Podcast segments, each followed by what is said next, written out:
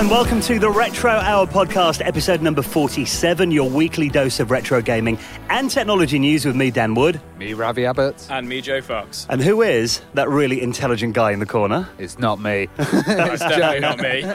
Ra- Ravi sporting his new spectacles. oh, God. Looking very stylish today. Four eyes. I came in I was like, who the bloody hell's that? corner? I look even more nerdier. It suits you. I like it. No, I think you look cheers. good, man. Yeah, well, uh, now we are recording this. Obviously, it's, uh, it's technically Black Friday today, I suppose. You know, the time this comes out. Um, Oh, I've got all my Christmas presents on Amazon already. See, Black Oh, Friday, really? something weird that's like, you know, come in the UK in the last couple of years. I still don't quite get why we do it, considering we don't have Thanksgiving. Yeah, I find it's a bit odd, but I'm surprised by the fact that Ravi said that he's got all his Christmas gifts already because of this is crap. Like, I could get a toothbrush, I guess, like, but nothing I actually want in the moment's reduced. Yeah, Like, I only got two presents. oh, right, That's all you have to buy, isn't it? Yeah, mum and So- dad. yeah. If you are having a break from people uh, fist fighting in Asda to buy a, a 50 quid Polaroid TV, then uh, thank you for checking out the show this week. and it is Christmas coming up soon as well. Now, we've been thinking, obviously, like in four episodes, we'll have been doing the show like an entire year, Insane. which is nuts. And uh, we thought, what we're going to do for Christmas? So we've come up with a little idea of what will hopefully be an annual thing the annual Retro Hour Christmas quiz. Hey. And Hey, I'm going to batter you all.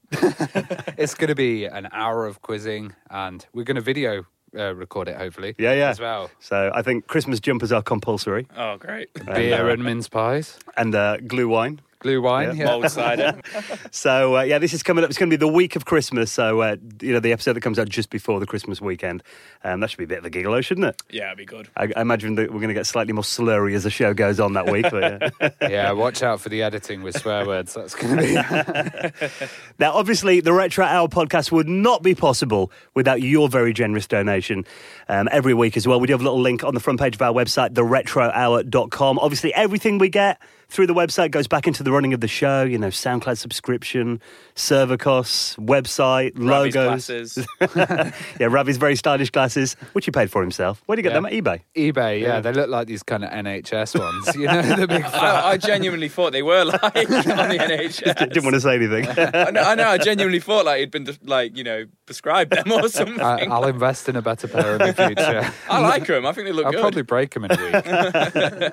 but um, yeah, thank you so much for your donations this week. I've got to say, huge thank you to Kim Jorgensen. and Aidan Oloan. who both made very generous donations. If you'd like to as well, of course, it all goes back into the running of the show. All you got to do is click on that PayPal link. You'll find it on the front page of the retrohour.com. Now, every week on the show, we do strive to bring you the best guests, uh, veterans of the video game industry, and we've got an amazing guest this week. This guy, Steve Turner, you know, he helped found Graftgold and made some amazing titles. You remember Rainbow Islands, Fire and Ice. And this guy's worked with every publisher Telecomsoft, Sega, Yeah. Virgin, Renegade. It's insane. Well, Graftgold did some amazing games throughout the 80s and 90s, and uh, he's such an interesting guy as well. So, uh, Yeah, and you know, the arcade conversions that they did were just such high quality and standard. It was like some of the best stuff that came out on systems. and there is some good stories as well about um, you know Telecomsoft. Uh, they weren't the easiest company to work with, apparently. So, It was uh, a British Telecoms yeah, it was, yeah. company, yeah. Very Oh, really? random, yeah, Oh, the were. That's a bit random. yeah, so Steve will be telling us all about that. Steve Turner, uh, one of the founders of Graftgold, he's going to be on the Retro Hour in around 25 minutes from now. Now, let's get into this week's stories. Obviously, you know, it's been Thanksgiving uh, week and Black Friday and all that in America as well. A lot of people doing Christmas shopping. And uh, the NES Mini, obviously a story that we've been covering since it first got announced. Apparently, there's a worldwide shortage of them. Yeah, I've seen that. Um, everything I've seen is they've just sold out everywhere. Like I didn't pre um, pre order one, and uh, I thought, oh yeah, you just be able to pick one of them up for Christmas or just pick one out, pick one up. Didn't think they'd be that popular, but everywhere sold out. Like everywhere. Like I, you know, Google it for like shops in Nottingham and everything, and it's just not seen one. Not don't know anybody who's managed to get a hold of one. And uh, watched a few reviews online, and they've all said like how difficult it's been for them to get a hold of. I was watching a particular YouTuber the other day who was who owns a game shop and said that he ordered ninety of them, and they got sent two. So one for himself, and then one for the shelves. But there's a, a few eBay really expensive ones that have been Yeah. appearing as well. Some go for like five grand. Yeah. Some people Yeah, are listing I- them for. It's you- like, I saw one for like one. Somebody had listed it for like eighteen hundred pounds, and I was just like, "Oh, don't be so ridiculous!" And then you're going on eBay, and they are like kind of around that price. Well, there is um, an article here on Polygon, and uh, the headline is uh, The NES Classic Edition shortages prove either one of two things Nintendo is underhanded or incompetent.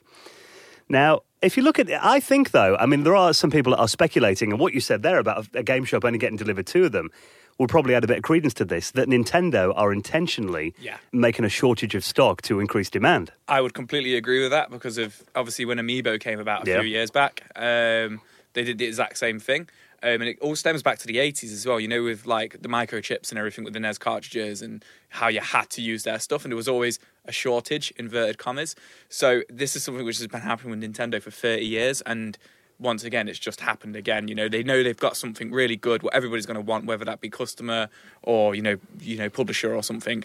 And they just they probably have thousands of them, you know, already made, and they're just not sending them out because if they want the hype and they know, you know, people are going to want it. Uh, but what also gets me as well is when it was announced, it was said it was going to retail for like thirty nine ninety nine, and it was forty nine ninety nine. Like, which I thought was odd. I don't know if that's just retailers upping it and everything, but I've not seen it cheaper anywhere online than forty nine ninety nine, which is still a good price. So I'm not complaining. Yeah, complaining. better than the five grand on eBay. Yeah, exactly. I reckon um, also they've probably got Wii U's completely in all the stores and tons of stocks of that. So they maybe Oh. thought, like I'm waiting for them to come down, and they just won't because of, that's just Nintendo through and through. Yeah, no one's going to buy Wii U this Christmas, though. Let's be fair. But I think with the uh, the NES Classic, um, you made a good point there about you know the amiibos, and I remember you remember when the original Wii came out that Christmas, like ten years ago. That was um, I remember then how scarce they were, and Yeah, everyone yeah. was trying to get hold of them for The- Wii bowling and all uh, that. the Wii Fit as well, the, Mm. the balance board.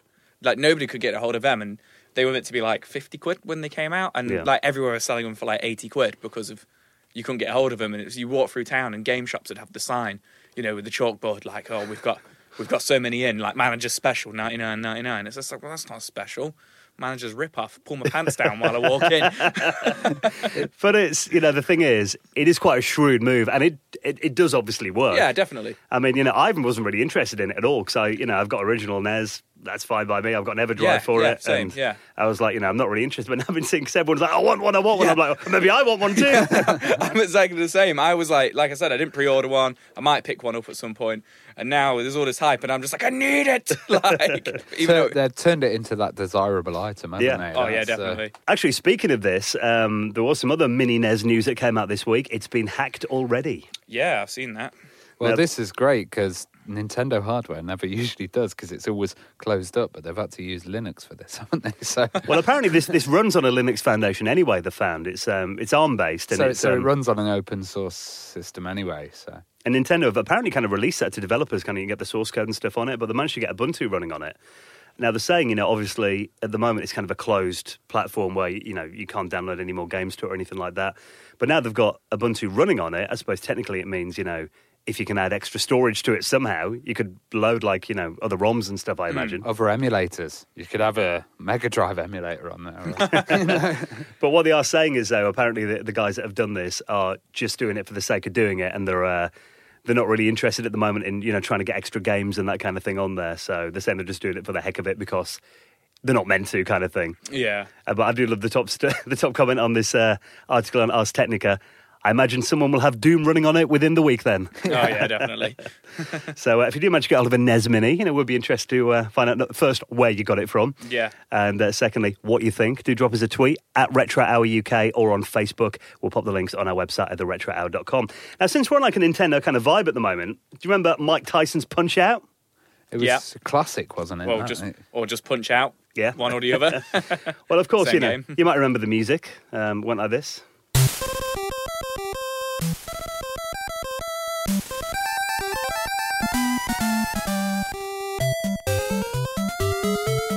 Yeah? yeah, yeah. I'm nodding our heads in the studio. yeah. I think AVGN did a, a wicked series on uh, Mike Tyson as well. Well, there's a podcast called the uh, 30 2010 podcast, and uh, they've actually realised that the music from Mike Tyson's Punch Out actually came from a Gillette advert from 1958. Do you want to hear the original? Go on then. is on the air. Oh yeah. And it's got words.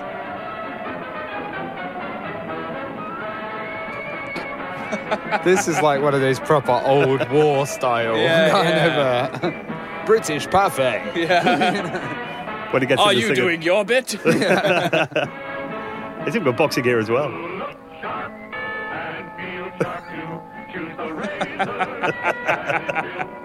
I like it. Yeah. We should remix. That's going to be stuck in your head for the rest of the week now, Yeah. isn't it? So uh, if you want the comparison, we'll pop that in the show notes at theretrohour.com. Now, we're talking about this um, survey that Sega um, of Japan put up on their website.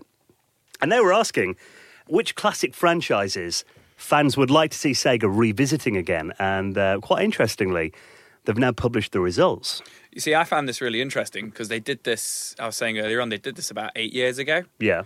And um, the results are completely different. So last time, Nights into Dreams was first, uh, and this time it's tenth. Uh, but I find that quite interesting because of the the results of the last time is they did actually produce a new Nights into Dreams games uh, for the Wii uh, as a result because it was like the demand was there, and Streets of Rage was like a close second. Yeah. Um, whereas Streets of Rage has come ninth this time, but number one, um, I don't even know what that is. Sakura Wars. Yeah, like considering I'm a big Sega fanboy, um, I don't know Sakura Wars. Everybody's probably going, "Oh, as if he doesn't know that." Well, I think you know they did only put this survey on um, the Japanese website. Yeah. and I, you know, I've looked it up. I'd never played it before either. It was Oh, a okay. game on the Saturn, but it is quite a franchise that Sega own. It looks like kind of anime kind of stuff. Oh, okay, that makes me feel a bit better. so, uh, but Jet Set Radio, interestingly, second. Yeah, you know what? I've never liked Jet Set Radio. Okay. I've just never been into it. I've just. I'm not saying it's a bad game or anything like that. It's just whenever I've kind of Did picked you it uh, ever play Future? Jet Set Radio Future, which No. was the second one. no, I Is that on the Xbox, wasn't it? Yeah, that was much easier Oh, was than it? the first one. Yeah, Oh, and it, it flowed a lot more. Oh no, I just it wasn't a case of I didn't find it flowing. I just I remember playing it and just not really getting into it. So Very stylized, wasn't Yeah, it? yeah. yeah. Graphics very nice. Good soundtrack on that game as well. Oh, yeah. Um, uh, Shenmue obviously makes the top list here. And Number five, Virtua Fighter. yeah. Um, Panzer Dragoon in there as well. We well. mentioned that, didn't we? well, the ones that you wanted, what do you, you were after? Uh, Skies of Arcadia. You mentioned that makes yeah, it here. Skies of Arcadia number eight. and uh, game. your number nine Streets of Rage. Well, yeah, I, I was wondering what like a modern Streets of Rage would look like, and I think if Sega kind of did it, you know, they're obviously doing this new Sonic Yeah. uh, 2D game. I think They'd have to do it 2D. yeah, you couldn't have it like you you, couldn't know, have it 3D. They'd have be to do it. It'd have to be. It'd be uh, obviously like an Xbox Live game or something. I don't think it'd be able to be a full release these days. well, did you ever play Die Hard Arcade? yeah, uh, So- Dynamite Deka. Yeah, so Yeah. Die Hard Arcade was originally supposed to be developed No, as no, there was a mess up, wasn't there? No, No. no, he's wrong. He's wrong. don't listen to him. I know this story. Go on, Joe. It was Fighting Force. So Die Hard Arcade was Dynamite Deka. In Japan, so very much like you know Super Mario Two on Yeah, the yeah. NES, on the NES, um, and it was Dynamite Deka first, and Okay. then when it came over here, it became Die Hard Arcade, which Ah. was really bizarre because obviously Die Die Hard was quite an '80s franchise. Obviously, it was still running for well, it's still running now, but in the '90s, it wasn't as big as it was in the '80s, and then this random game of it came out. Um, but yeah, no, um, That's why we have you, Joe. Yeah, for there this we go. expertise. Fighting Force wasn't a good game though, was it either? I don't mind Fighting Force. Okay. It's no Streets of Rage, Mhm. um, but I, I quite like Fighting Force. I've played it through a few few couple of times um, on PS1 and Dreamcast, and I think I have played the N64 version. But it's no Streets of Rage, and there's a lot more kind of gunning in it, and obviously it's a 3D beat 'em up. But like like you say, don't really work that well, kind yeah. of thing. Yeah. Didn't, didn't deserve the Streets of Rage franchise title. No, Yeah. no. Well, interestingly as well, what I think is quite interesting about this is uh, they've got the fa- favourite Sega characters here. Yeah. Sonic doesn't even make the top 10. Yeah, I think people have had enough of Sonic. They've been burned too many times. Yeah. Eggman is at number six. Yeah, which is like, Alex Kidd. yeah, number Alex Kidd's in there. So Yeah. When was the last Alex Kidd game? Wasn't that- 91, 92, Yeah, right. something like that. So uh, if you do want to check out the full results of this survey, quite interesting. I wonder where they'll go with this. I mean, I imagine they did it for a reason. So maybe some of those franchises are going to be revisited very soon. Please, Streets of Rage, please. but make it good. Yeah. uh, we'll put those at the theretrohour.com. Now, um, I do quite have a bit of an affinity for old school FPSs. yeah. And uh, there is a new one coming out, um, potentially on Steam. Apparently, it's been given the green light, uh, called Warlock Revenge. Never heard of it. Oh, Well, it's, it's a new game, yeah. So, but looking at it, I mean, if th- there is a link here on uh, one of our favourite Straight news up Doom websites, clone. um, indieretronews.com, Yeah. actually reminds me a bit of like uh, Heretic and Hexen, that Yeah. kind of stuff. It's like, yeah. Uh, or kind of early Quake, you know, the earliest Quake games. Just just a bit less uh, 3D, isn't it? It's it's kind of got that 2D look of Doom. Yeah. you know. Uh, It Yeah, with a kind of flat- faked 3D. yeah, it reminds me of Elder, the original Elder Scroll Mm-hmm. games as well. I forget what they're called, the first two, but it looks a little bit like that. There's also uh, a game called Blood. okay, yeah, Oh, yeah. Blood, yeah, yeah, yeah, is it looks really similar too. I've been playing a few of these through recently, you know, since I um, modded my Sega Saturn. I was playing uh, Hexen on there not long ago. Yeah. And I do, you know, they've got quite a good style about them. And, you know, I was actually, because I got, you know, I got the PlayStation 4 VR. And uh, I was chatting to someone about what games would be good to look at in, in VR, and he said, "Imagine the original Doom in virtual Yeah, reality." that'd be good. But then we got that point you just said then about the characters. They kind of be like sheets of paper. They're like 2D just facing you, aren't they? You're Yeah, at the back of them and quite be funny, like, you know, you're very thin. You've been run over by a steamroller. Fighting cardboard cutouts. you know what I mean? So, uh, but it's cool to see you know, you know an old school FPS again, um, inspired by DOS classics. So uh, that's going to be hopefully coming to Steam very soon. And speaking of Doom, uh, this is awesome. Doom, the original Doom, has been turned into a platforming game. All right. So uh, this is called Mini Doom. Okay. And what they've done is uh, they've actually kind of took the, the layout and the monsters and you know kind of the, the original Doom Yeah. um, you know playthrough and they've actually made it into a, a 2D side on platforming game. it looks awesome, actually. Well, remind, you were talking before about you know the fact that Duke Nukem started, didn't it, as a, Yeah, a yeah, it was a game? Yeah, the first two platformer. Duke Nukems were for like DOS, weren't they? yeah. But Yeah, this it this looks looks really sharp. cool. They've kind of got um, some really nice fire effects and stuff in there. You know what it looks like? It to me, it looks like the Angry Video Game Nerd game. Yeah, yeah, I can which see that is on actually. Steam, actually. Yeah. I've not played them myself. Yeah, no, I never played it. I saw some footage. It looked pretty yeah, good. it looks good. Yeah. So, This would be great on mobile, I reckon. Yeah, probably won't get the backing though. How is it we always come back to Doom? We always come back to Doom, like on the everything show. comes back to Doom. Yeah, Virtua Fighter even popped up again because I'm on. it has to pop up. but at the moment, this uh, this mini Doom, it's a free download as well, um, available for Windows. It looks a fun little game. Uh, apparently, it's only like you know, I think it's only like one level or, or five stages at the moment, so Oh, it's quite short. But yeah, it looks a bit of fun. Free Yeah. free download. And uh, this is another game that was one of my favourites back in the old days, and I'm actually quite staggered by how good this looks. Now, we did mention when this um, it appeared on the forum that Pinball Dreams, um, which you might remember, it was uh, Digital Illusions, wasn't it? Yeah, yeah. And they did Pinball Fantasies as well, um, out on like the Amiga. was it was that 21st century entertainment, wasn't it? Yeah, yeah. And well, that was yeah, Hewson turned it in there, didn't they? yeah. And it came out on like you know loads of platforms back then. The Jaguar even had a port of it, didn't it? oh, really? Um, but they've actually ported this game, Pinball Dreams, which was the first one in the series, to uh, the 8-bit Amstrad CPC. now, when I read that, it's a group called um, Batman Group, and if you look at the video they've just released of the gameplay on it, I'm, my jaw dropped when I saw that that was running on an Amstrad. It's got like the proper, you know, vertical scrolling. It looks really smooth. It's got, you know, all the bumpers and everything are there. There's nothing taken away from this game. Obviously, the color depth is uh, a bit lower than the, uh, you know, the 16 and 32 bit machines, but I'll pop this li- uh, video in our show notes. You've got to give this a watch because it looks so impressive. And they've actually released like, you know, five to 10 minute little preview of it. Well, do you know Batman Group's history? They're the one that did that amazing demo, Batman Valve, uh, which was for the 500, which was like a whole beautiful animations of Batman and the whole city. And Okay. They digitized all the images. So these guys are really on it with coding. And by the look of this, the ball physics, I don't think you'll be able to maintain those ball physics on a 8 bit machine. Yeah, well, that is absolutely quite nuts. smooth. I knew that the, the CPC, like, you know, had some like good graphics modes and stuff like that, but I think uh, often a lot of the time it got Spectrum ports, didn't it? Yeah. So, but you're looking at this now and like, you know, uh, that's the best I've seen on that machine ever. And the fact that, you know, people are still squeezing extra power out of a 30 year old machine is just insane. It's So- just like they've kind of stepped down in res a little bit. Yeah, but you know, it. if you squint a bit or look through Ravi's glasses, Yeah. you, know, you say. so uh, yeah, we'll pop all of that in our show notes at theretrohour.com. And thank you for checking out episode number 47. We'll be out again next Friday. And of course, you can get it from all your favourite podcast clients. If you do listen on iTunes, please do leave a review. Yeah, we were top 10 last week. Yeah, we were actually, weren't we? With Stuart Chaffee. Yeah. Good guess, wasn't he? And speaking of good guess, We've got Steve Turner from Graftgold. Now, he's going to be coming up for the next 40 minutes. The inside story of all those classic games of Rainbow Islands conversion, Uridium 2, Fire and Ice, working with Telecomsoft, Sega, Virgin. This is definitely one, if you uh, grew up playing those games in the 80s and 90s, you're going to enjoy. Here he is, Steve Turner on the Retro Hour, and we'll see you next week. Ciao. Thanks for listening.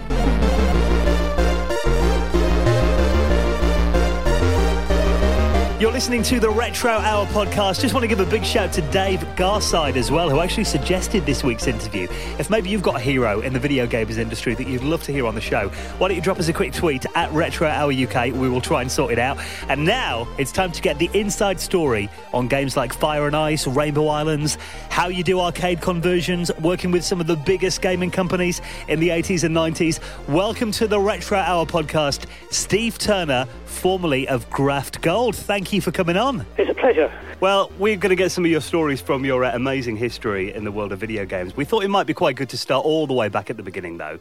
Um, what was your first gaming experience? Where did it all begin for you? Well, uh, my first uh, computer was a ZX80. And for gaming, it was a bit of a disappointment because every time you, you made it do something, the screen went blank. I, I spent ages working out how the machine actually worked and disassembling the ROM in the days before you could buy books on, on that, and I was doing it all by hand. And I, I worked out if, if I got the timing right, I could actually get graphics onto the screen, and I did manage to get a single asteroid going across the screen. And uh, the very next week, I saw an ad for the ZX81, and that completely blew everything that I was doing out the water. but even back then, I mean, just getting something on the TV must have been amazing. Oh, oh it was. I mean, I, I, had the same feel as everyone else of, you know, even in BASIC, printing up your name and then printing graphics in BASIC and, and whatever. I, I did try a little submarine game in BASIC, and um, that was a kind of grid-based game where, you you gave orders to your submarine and you had to say whether it surfaced. And I just ran out of memory before I could. Uh, uh, get enough lines of basic in because I, I only had the 16k spectrum at that point. yeah, um, so would you be kind of rushing to the arcades to look for games rather than the ZX81? We didn't have arcades as such in, in Witham, Essex. it's a kind of rural town. But what we did have was um, lots of pubs, and, and, each pub had a single arcade machine. So on a Friday night and Saturday night, and, and that's how I, I, met Andrew, we, we used to go around with a, a, group of lads, kind of almost doing a pub crawl, not so much for the beer, but uh, play different arcade machines. What kind of games did you uh, did you play in there then? Do you have any titles that you remember? There was one with a, a racing car used to go around the track, and uh, and one to three cars used to come in the opposite direction, and I, I played that until I turned the score back to zero. I, I, could, I could get through every level, and you, you had to go around the, the whole sequence of screens a, a couple of times to do that, and it was really disappointing when it reset to zero. There was no sign that we'd achieved anything at all, and I never played that machine ever again. As a gamer, that was always disappointing, you know, when you, when you finished a game and didn't even get a little well done message or something. Yeah, yeah that's right. And, and you know, because we didn't get a high score or anything. It, it, the machine just, because we wondered what would happen when it would run out of digits. You know, we, we thought, oh, you know, maybe there's an Easter egg or something nice would happen. And it was just a total disappointment. so, how did you kind of learn to program yourself and like make games then? Was that kind of a an attempt to make, you know, better games than you'd seen already? It, it was because I was a professional programmer. I, I used to program uh, uh, kind of commercial systems in, in both assembly and COBOL. And, but there, there, was no kind of moving graphics. The best we had was an IBM terminal, um, which you could sort of display a static graphic on. And that, that's kind of how I came about meeting Andrew because um, I had a friend in, in the, the company that knew Andrew. And he said, Oh, this guy actually gets moving pictures on his terminals and he programs these games at work.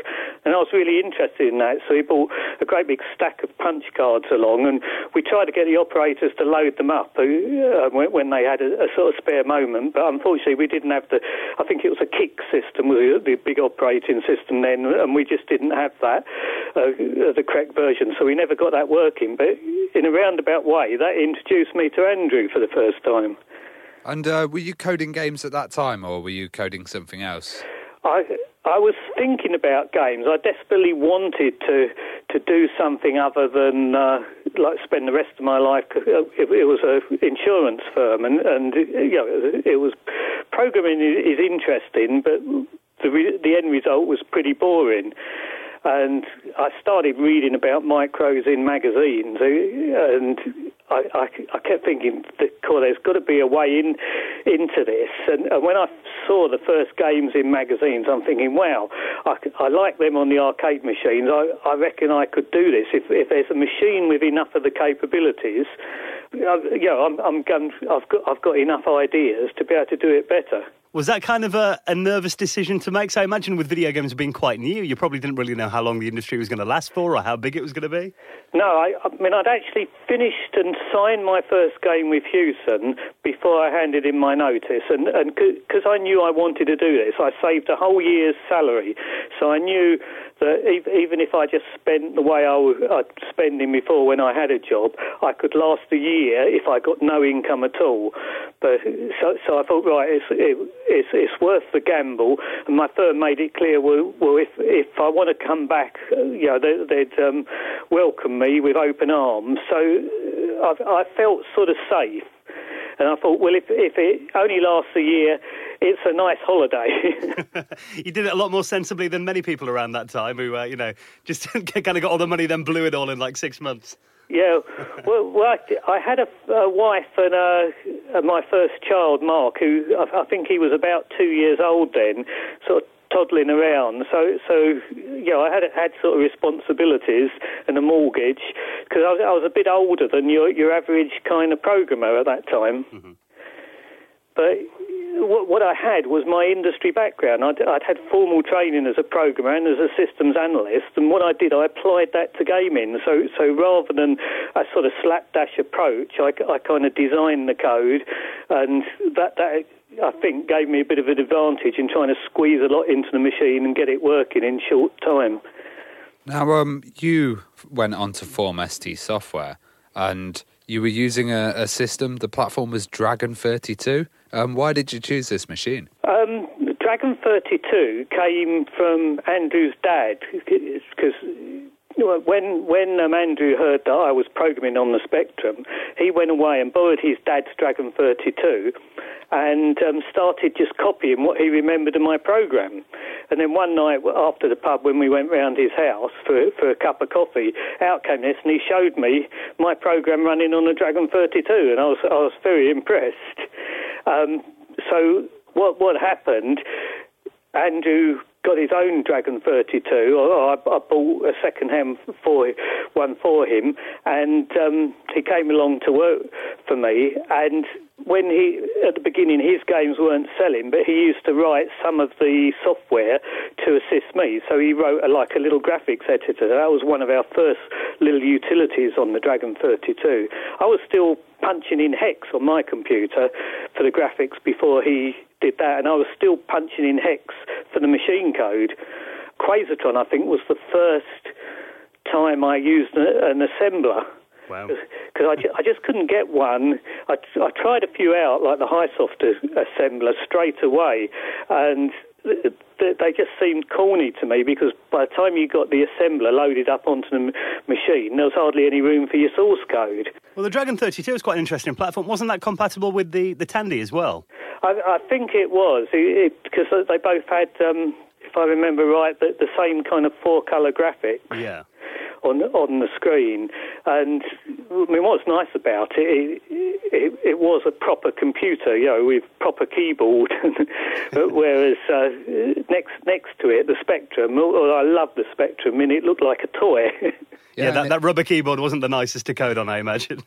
no, I, I mean, I soon bought a proper keyboard for it and and mounted the uh, Spectrum board inside of it. But the problem is all, all, these like little extensions seem to have their, their own nuances. And well, one keyboard I ordered plugged on the back of the Spectrum board, and then you had to put your other things like your Kempston joystick and your printer interface on the back of that. So you had a kind of daisy chain of these connectors, and it was actually changing um, assembler instructions. Like I traced a, a load a with I, and it came out load A with R, a completely different instruction.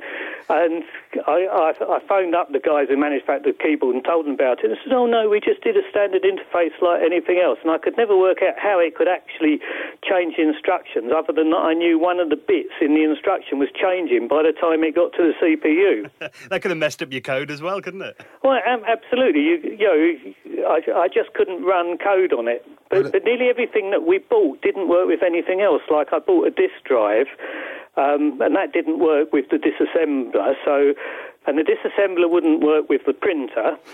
So I, I, I had to reverse engineer the disassembler and, and fit it together with the printer. Then I had to do the same thing with the disk drive and patch the disk drive in. In the end, I, I got the system so I could save on a disk drive, print on the printer, and disassemble. And, and that that's, took a hell of a lot of reverse engineering and work, but at least that gave me a kind of workable way of um, doing things.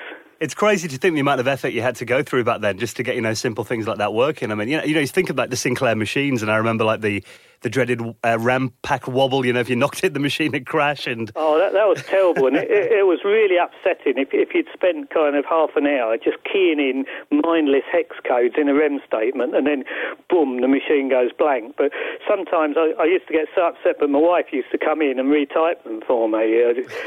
I, I, I can remember having a coat hanger on the back of the machine, kind of um, bent to clamp all, all the um, gubbins on the back of the machine um, to, to the spectrum. But that problem largely disappeared once I got everything mounted into the uh, keyboard, and, and of course by then I, I'd um, bought a, a, board with a, the 48k in rather than having the expansion pack, which helped because it was expansion pack that seemed because it stood up at the back of the machine. That was the thing that wobbled the most. Yeah, so um, you were kind of working with the Spectrum at the time as well, and you also started doing some stuff for the C64. Yeah, well, well, Andrew was working on the Dragon, copying my programs at first, and uh, unfortunately I mean, Dragon must have gone gone bust. But the shops, instead of taking any titles that were in process, said, "Oh, right, straight away, they're not going to sell any more Dragon titles because they've already got so many." And it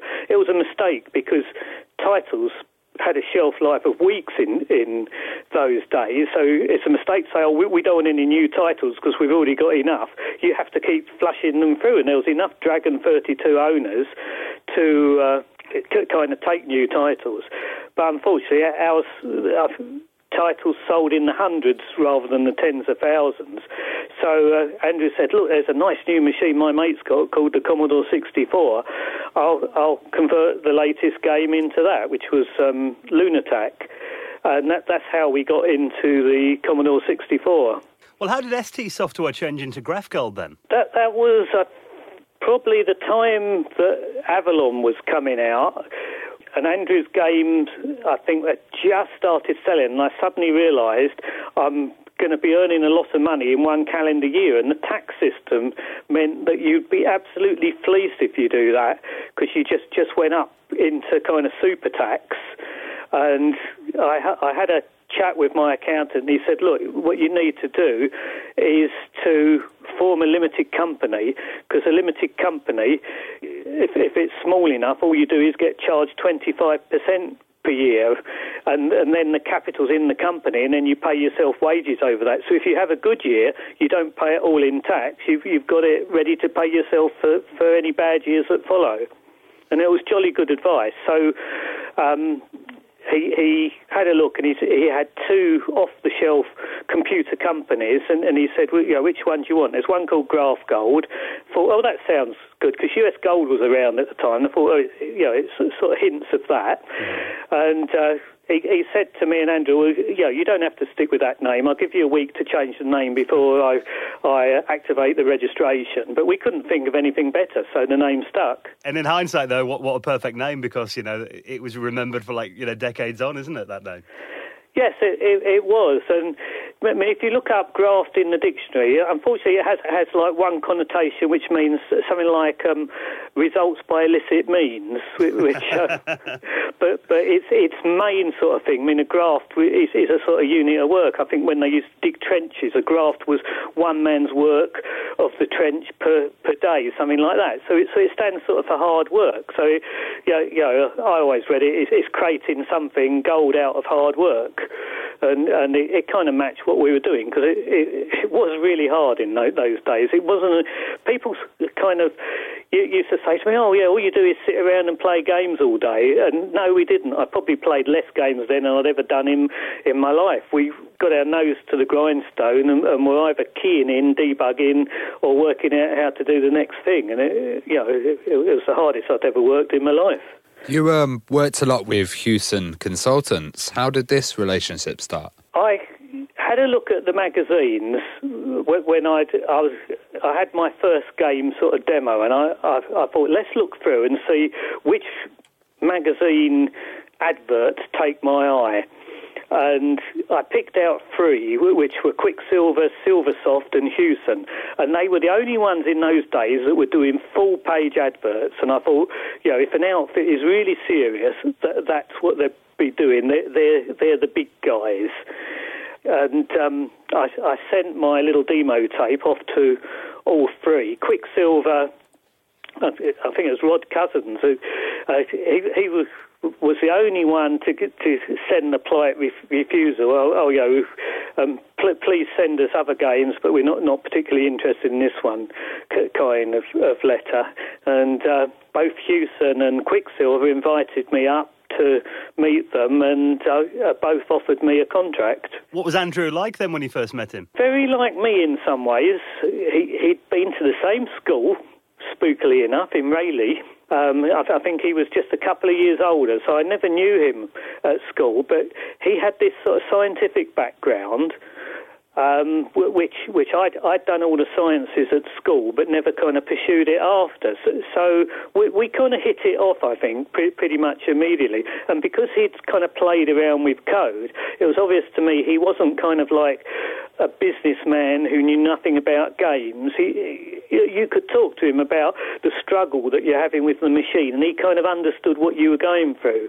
I wanted to be with someone that that kind of didn't bring my games down with, with kind of substandard games. You know, he, he, was sort of in the lucky position of being able to pick and choose the best from all the tapes that were sent him. Well, speaking of quality, um, Uridium is considered one of the best shooters on the Commodore 64.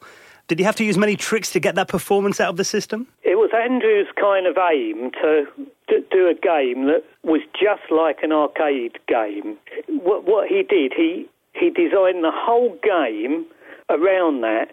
So he worked out how much he could scroll on the machine, which was limited to the sort of centre portion, and he faked the rest by moving kind of stars and, and things like that. He timed out how many sprites that he could get on the machine. And once he got all these timings, he designed the game to fit all the constraints that, that um, he he had, and that, that's what led to, to him be able to run it at full frame rate, and, and that was his aim. He, he, he knew to get that kind of arcade smoothness and that feel, you needed to run it at full frame rate. And I, I, I can't remember any other games that, that were doing that at the time.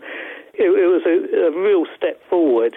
Yeah, I think even now I played that game not long ago, and it still looks incredible. That you know, like I said, it's that arcade quality on, on an eight-bit home computer. It you know it was unheard of at the time. That, that's right. And when he started, you you know, I, I had my doubts, and I was thinking, you know, is this going to be possible? But it, it, it sort of shows that you, if, if you kind of design something for the capabilities and that fits hand in glove with what a machine can do, you you can really push it. And and, and that, that was the genius of, of Andrew to be able to recognise what that machine could do, and and to kind of j- just get the game to kind of fit that envelope. Well, the music on Uridium as well is um, often considered one of the best on the C64. I mean, did that take a lot of work, and did you enjoy using the SID chip? I did because all I'd done up to then is, is um, write stuff on, on the Spectrum. I, I, I can't even remember doing it on the Dragon. Uh, Andrew must have taken my music data and just just kind of put it in. But Uridium was the first time I actually used a music package. He had this free program which came with his Commodore 64, and it, it just you, you keyed notes on a music stave. And I thought, well, this is interesting. I'll try and use it. So I, I had my guitar on the lap, and I was I kind of worked out things, and then keyed it straight on the, the stave, and it all came together in about half an hour. I was I started off with with thinking about the Star Wars theme and thinking, yeah, that sort of goes at the beginning. And yeah, let's get a big all orchestral crash, and in my head I had like a full John Williams orchestra going on, but uh, it, it doesn't quite sound that, like that on the, the C64. But it kind of got the right idea of using the k- kind of uh, thick kind kind of notes that it could do. Well, uh, another publisher that you started working with was Telecomsoft. How did that come about? Well, after a few years with with Hewson, things sort of started go, going awry. We, we knew Dominic and John at Hewson, and, and also um, other staff there. Um, we were having phone call after phone call saying, look, something's up here. The bills aren't being paid. The things fall into pieces. There's rows all the time. Um, we haven't been paid at the end of the month. All, all that that kind of stuff. And finally, one of their staff moved to Telecoms and we had a phone call saying, look. You can ignore me if you want, but your game is just going to be sub-licensed to to another publisher. But I suggest you come and talk to us at Telecomsoft because I've moved to Telecomsoft. I'm no longer at Hewson's, and uh, we like to talk about publishing your games. And so we went along, and, and uh, we were filled with this horror, horror story of um, that Hewson's not going to be around, you know, in a couple of weeks' time, and uh, that was corroborated by John and Dominic at Hewson ringing us up. And they both rang up and said, Look, can we have a job at Graftgold? Because we don't think we're going to have jobs for long. So the whole thing looked as though it, it was falling down like a pack of cards. So I, I, I thought I was taking the sensible position, and and I signed with Telecomsoft. And the, the, thing which I, I kind of regret doing now because it just didn't work out. They they they said, look, we've got a big legal team. We don't think Hewson's going to be around to publish your, your games. You've got no contract with the two games that you're currently writing because both Andrew and me had a game that was uh, near completion. Let us publish those games. Our legal team will, will fight, and um, basically, you'll get the games published. Um, and it, it, just seemed to me like a no-brainer and no option. But as it turned out, it turned out into a court case. Hewson was rescued. I mean, Hewson is a very good businessman. I mean, he, he does accountancy now, and uh, he managed by the skin of his teeth to hold on. And it surprised us because all his staff were saying, "It's the end, Joe. That there's no hope." And he managed to bounce back. But uh, unfortunately, then our games were being published by Telecomsoft. A court case started. Um, the, the, legal team of Telecomsoft didn't seem to deliver what they said they would, like getting our games kind of published without a big battle. In, in the end, I, I, don't even know what happened because I, I think there was a settlement out of court to which we weren't party to but it took absolutely ages. And what it did, it alienated Graftgold to all the magazines because they were sort of cup in hand with Hewson. Hewson was very, very good at publicity, and Telecom soft not so. So, so when it came to the, the magazines publishing anything to do with it, I mean, we, we, we were getting slated by the press at the time. It, it was a real kind of about turn for us because up till then we couldn't do anything um, wrong with the press. Do you think that was to do with the fact that it was, you know, obviously it was owned by British Telecom as well, wasn't it? And I imagine there was a lot more red tape and, you know, much bigger company. I, I think so, and uh, they they kind of um, started off okay with us, but it, soon became clear well, they had no intention of staying in the industry, and were looking to sell out, and they sold out to Microprose. It, it's just sort of what was happening at the time.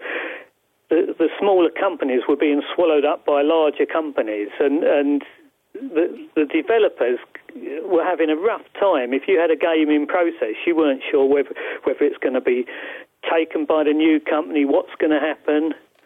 It, you know, it, it, it was a the, the, our first kind of um, experience of the, the, the, kind of publisher turmoil, and, and that really didn't finish. All, all the, that was just the start of it for us.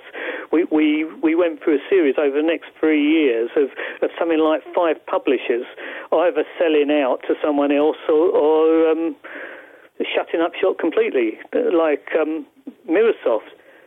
And after that, my policy was, well, I won't stay with one publisher. I'll make sure that I've got at least three on the go Uh, which, which made us even more prone to publishers' disasters because the more you have, the more risk there is of them going down. But at least I always had a, another iron in the fire. But there was one year when every single product that we had was published by a different publisher from the one we started the game off with. And, and some of them, of course, died by the wayside. And, and that, that, yeah, that was, that was a dreadful time for, for Graftgold. Uh, it was so demoralising for staff when, when you've worked, say, a year on a game and uh, then you know it's not going to be published. Well, um, one of the interesting things about Telecomsoft was that they had the Taito licenses for arcade games. So you started doing a lot of arcade conversions and re- really good quality arcade conversions as well.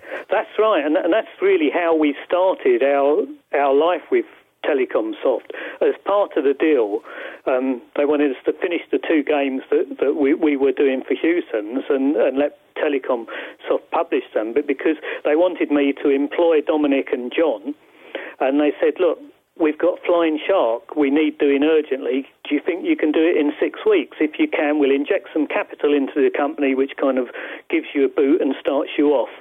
And that that just sort of seemed too good an offer. So I had a word with John and Dominic, and we went and had a look at Flying Shark. And we thought it was going to be difficult, but yeah, we think we can do it. And uh, th- that that's what happened. So we moved to to our our first sort of offices outside my house, a, a funny little um, office on the top of a veg store, and um, had a crash course in. Uh, copying an arcade game.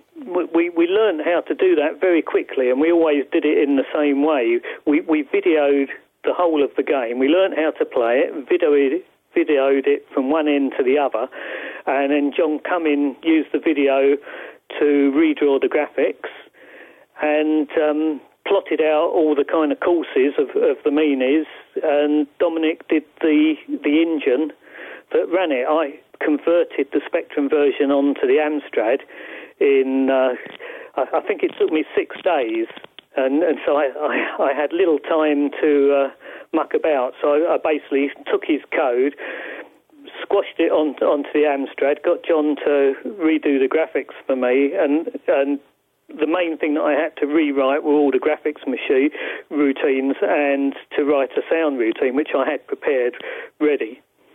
And very quickly, I got the whole thing up and running. Well, your technique obviously worked. I mean, uh, you know, one of the most polished con- arcade conversions ever would be the uh, the Rainbow Islands conversion that you did. I mean, was was a lot? That must have been a lot of work going into that because that was, you know, that was quite an intensive arcade game, wasn't it? There was a lot going on in that game. It, it, it was, and we took that on really because we wanted to get into the 16-bit market in a big way, and Dominic was playing around on the Atari and the Amiga, and he'd, he'd written a kind of games operating system for us already. And but he was struggling to come up with kind of game ideas. He had a lot of real fine demos, but but no game. And then we had the opportunity to do the conversion, and it was great because Andrew was stuck for something to do at the time. So I said, said to Andrew, do, do you want to lead this project? You, you do that, and you can actually work on the 16-bit machines because he was absolutely dying to write on the 16-bit machines, whereas up to that point, Telecomsoft were only interested in us producing 8-bit games. And it, it was probably our our first big team game. The the um, Flying Shark, because it was just across um, the spectrum and the Amstrad, there, there was only about three of us working on that.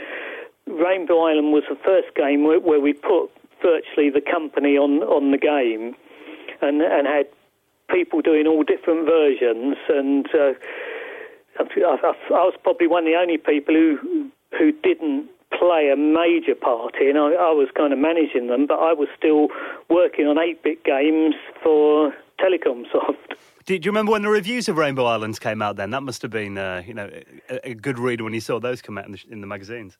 It, it was, and it, it, it was kind of mixed for us because about the time uh, there was a guy called Derek de la Fuente who came and um, he absolutely raved about the game to us, so we knew it they'd be good, and he got the first reviews into magazines. They were just coming out when when we heard about the Telecom soft sell to Microprose, and something went wrong with Microprose and Taito. I, I, I heard a story that someone at Microprose had marched into the Taito office very bullshit and said, "Oh, we own all the rights. You know, we're we're we're, we're going to publish this," and they promptly said, "No, you're not," and wouldn't talk to them. So our game, which was getting rave reviews at the time, just looked as though it would never be published.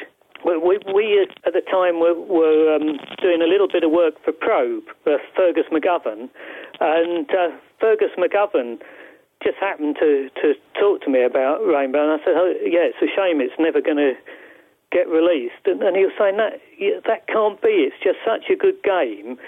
It, it, it'd just be a travesty if that's not released.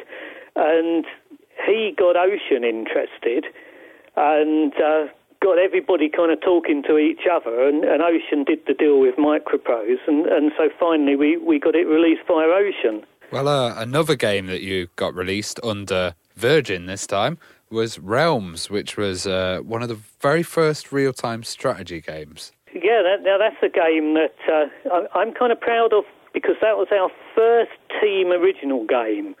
Before, when we did original games, like one programmer would kind of write the game and then other people would convert it onto the machines. But this was a game that was conceived as a. Uh, it's got to work on the ST, the Amiga, and the PC. So, so we set out writing it on those machines from the, the outset, and we had a team of artists working on it and a team of programmers, and which I, I kind of managed, and it really worked. It kind of showed that we'd kind of adapted to, to kind of working as a larger unit rather than individuals.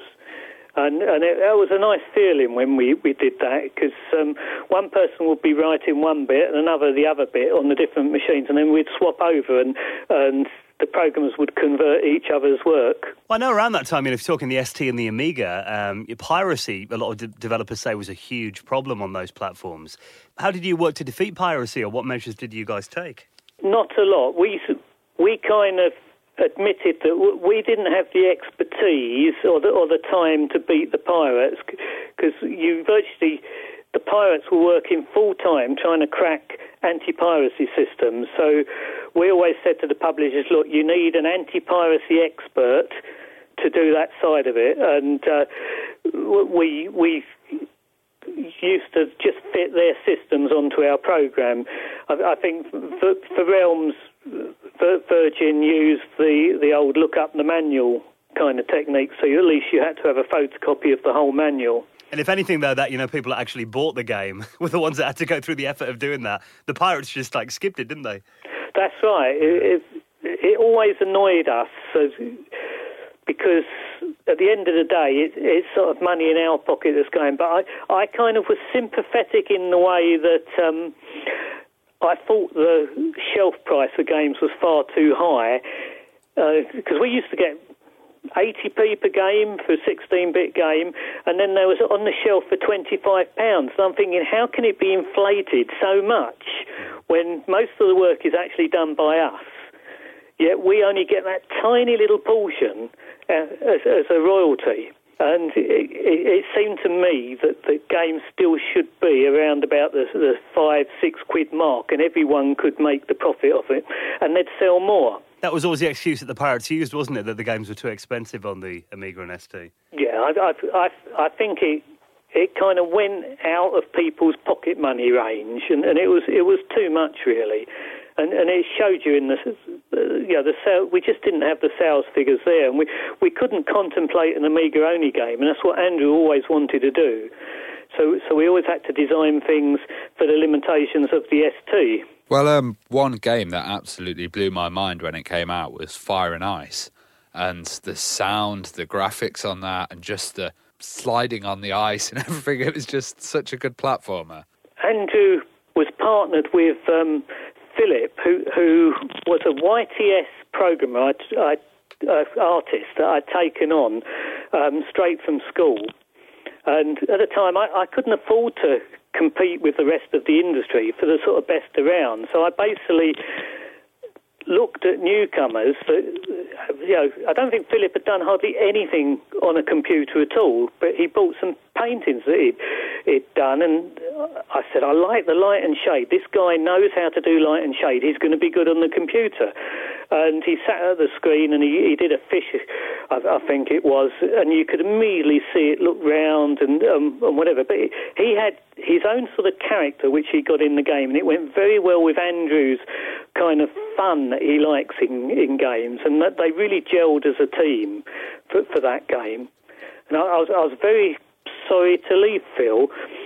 In part, it was due to a guy from one of our publishers came along and he, he said in front of Philip, oh, I see it as Andrew and his assistant. And yeah, it wasn't like that. Philip was coming up with graphics that were so fun that Andrew, you know, and Andrew hadn't asked for them. And he'd, he'd say, oh, yeah, that's really good, we'll put that in. So it was Philip that was actually generating the game ideas just from the graphical angle. Although the genius of Andrew was to be able to work that into the game. So, so I, I saw it as a very well kind of matched team, but um, Philip didn't like kind of being sidelined like that, and in the end he got a, an offer, unfortunately from Fergus McGovern, which is perhaps why um, he helped us out with the the uh, ocean deal with uh, Rainbow Islands. Although I can't remember what happened twice, but he, he made uh, Phil an offer, and Phil went to work for him, you know, which was a shame. So so one of my best artists was poached. Well, the character of Cool Coyote, I mean, you know, obviously around that time there was Sonic the Hedgehog and kind of, you know, it, was it a kind of a, you know, conscious effort to kind of make a, a cool kind of animal character? It, it was. It started off as a bunny rabbit, and it, and it didn't kind of work because um, Phil did this this bunny that had qu- quite a large sort of pot belly, which kind of flopped as he jumped around, and and it it just looked like a little bit gross. But we, we took that to um, Mirrorsoft, and they kind of liked the concept. But the thing that they they really liked, we we had this. It, it was daft because all it was was a demo, and it ended up as the bit at the beginning of the game with Cool Coyote playing the piano Oh, yeah. to the music, and Jason had done this this excellent soundtrack, and and they signed the game on the strength of Andrew's name and the the coyote playing the piano, and then he became the main character. I, I just loved the whole graphics, like the reflections in the water and everything, and uh, the Christmas special as well. That was a great one. I mean, Andrew had a real sort of attention to detail. You you know, he, he, I mean, it used to worry me as the one paying the wages because he, he just always wanted to go the the nth bit extra to kind of do something. Like not only would he put say say um, shell cases of bullets in a game, he'd want to put shadows of the shell cases of bullets, and you know it all takes extra programming time. But he, it was that kind of attention to detail in his games that kind of made them stand out. Well, um, there was meant to be an enhanced version for the Mega Drive. Uh, what happened there? It- It's a sorry tale, really. We always had a problem with Sega because Cool Coyote was blue and their main character, Sonic, was blue, so they wanted to change the colour of him. But we said, oh, yeah, we'll make him orange. But then there was another game with a fox around that was orange, so we, we were having problems there. But what, what happened, Virgin who was working with us on, on, on another game, took the cover disc off. Uh, there was a demo on the front of a, Amiga, one of the Amiga magazines, and they took it to Sega and said, "Look, we'd like to publish this game." And when we went with Renegade to see Sega, they said, "Oh no, you can't submit it because it's already been submitted." And so we weren't allowed to submit our own game because a publisher who had nothing to do with the game had taken a cover disc and submitted it to Sega. That's weird. That's really odd. so that led to a, a row between um, Renegade and um, Virgin. In in the end, I did manage to kind of talk them into sort of meeting, saying, "Okay, well, if Virgin have got the license with Sega and you've got the license from us, we all need to sit down and talk with it, and you know we'll have to accept that's the way it's going to be."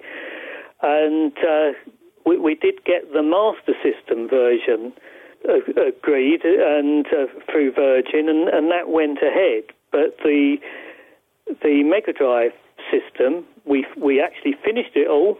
It was just never published, and and I, I never knew why. But I, I guess that somewhere along the, the lines, that, like the deal just couldn't be made, and uh, un- unfortunately, it was such that if Dan didn't agree with um, Virgin and, and Sega, if they couldn't get the deal together, Sega weren't going to take it from Renegade directly, so it would be buried. Well, I remember around uh, you know the early '90s, you actually brought back one of your uh, older titles. Uridium got a sequel on the Amiga, um, Uridium 2. How did you go about updating that game then? It, it wasn't easy because cause Andrew always knew it was such an iconic game. He was kind of worried about doing it, especially on the ST, but it was something that he was also burning to do. He, he pleaded and pleaded, can he make it an, an Amiga only game? Um, which I wasn't ke- keen to do. But I, I, I can't remember in the end whether we actually did do it on the Atari. I, I got the feeling in the end we decided, well, it's only going to work because of the scrolling. It, it's only really going to be any good on the uh, Amiga. So we concentrate on that one, and if at all we, we can do it on the Atari, that would just have to be a, a kind of port and do it as best as we could. Yeah, it only came out on the Amiga looking at this, so you, you must not have gone ahead with the Atari version. No, I, I, I think because it, it just didn't have the um, support for the scroll. It, it, it was kind of it just didn't really work. But I, think the the Atari sales were dropping off anyway, so um, Renegade thought, okay, we'll, we'll go ahead with the Amiga, and also we did a CD32 version, which was a definitive version of it. But unfortunately, I, I don't think that was ever released. We, we did hand over a master for that, so we did all the work, and that, that had extra kind of backgrounds. Um, we also did um, a, a CD32 Fire and Ice with all extra pictures in the background. Have you? Um, is there any of these, uh, you know, unreleased versions of like Uridium on the CD32? Have you still got those in your archives anywhere? I don't think so. I, I can't remember what happened to to them at the end because we we had everything on DAT tape, and uh, I mean, somewhere I've got some DAT tapes, but our DAT tape reader kind of went when Graftgold was was wound up, so I, I never had the ability to to look and see what was there, but it, it would have been on there somewhere. I know that even now, you know, the Amiga's got a big community. If like something like that got uncovered eventually, that would be amazing. For Fire and Ice, I can't remember how far that they actually got, but if, um, Emma Cubley did all, all the background layers because we, we added this sort of backdrop in into the thing to, to make it nicer, and, and she did all these pictures for the the, the kind of um, scenario pictures for the levels, which which she drew all, all in um, ink pens, which, which were really nice. They worked, worked very well for that. Well, um, another title that you did on the Mega Drive was Otifants, which um, was a, a, a very odd title. it, was by a German comedian. Oh, that's that's right. Yeah, he actually came over in a helicopter Oh, uh, nice. one one day and uh, sort of landed at a, hotel a, a few miles out of Witham and, and came into the office to have a look at the the main character to to check that we were doing it to his specifications. You know, and he'd, he'd sit with the graphic artist and say, "Oh no, yeah, that pixel there's wrong." he, he didn't like the fact um, the, the artist had made him a little bit more 3D because it was a video game, and he wanted to take all the light and shade off of him. Because the artist sort of flattened him out, but I think it went back afterwards because it, it just wouldn't compete against other video games. Did they um, have a TV show as well? I heard it was. Uh, They, they did, and w- we signed up because um, Sega come to us and said, "Look, we need this game. We need it really quickly. Do you think you can do it in about six weeks?" We said, "Well, a bit longer than that, but we're doing that." They spent four weeks getting the contract to us, and I was saying, "Well, you better get the contract to us because this end date, you're, you're making it an impossible task for us." But we based it, we used all the Fire and Ice code and turned it into another game basically to get the game out really quickly. And they had quite big hopes for that game, didn't they? Yeah, what what they told us was the the TV show was was going to be shown on um, the UK networks and was going to be bigger than The Simpsons because it, it was the same sort of thing about about this this little guy from a this little elephant family that got up to all these kind of adventures, but um, it it ne- never got onto British tellies. So, so you know, unfortunately, our, our game just had no UK market whatsoever because no one no one knew what this um, little elephant was. Quirky little title when you look back, though, isn't it? It, it, it was. The game worked very well. It, You know, we thought, what can we do with a little elephant character? Just thought, oh, yeah, let's get him to shoot jelly beans out of his trunk. we had a lot of fun doing it. But there was a lot of late nights, and uh, Eldon Lewis was the programmer who who took it on using Andrew's code. Andrew was sort of supporting him, and uh, you know, it almost sort of. He he was working through the nights. He, he just sort of became a wreck by the end of it. Well, getting towards the end of Graftgold, then, um, how did it all end? Then, what was the story? we were working on a major title for the Renegade got bought by um, Warner when they set up a company, and they they offered us uh, something like a million pounds to to do um, a revised version of a revised version of Avalon Dragontorc uh, in in kind of 3D. It looked really brilliant. It stopped their office when we took them a demo, and we started hiring staff to get man the team out to to do all the versions that they wanted. And about three months into the project, I just got a phone call saying, "Oh, sorry." Warner want to reduce their profile, and yours is one of the games that we're, we're going to stop doing. From that moment, we were fighting for survival. Uh, I, I did manage to survive, I think, another couple of years, but we just didn't have enough money to put into a large game. And in the end, I, I threw in the towel and sold the majority of the shares to a company called Perfect, who did the Discworld adventure games. And they, they looked a nice little outfit, and they, they weren't too big. They, they seemed to have the technology that we didn't, like a network and, and whatever. The, the idea was they'd refinance us, but it, they did get a network put in place, but it never really happened as we, we thought it would.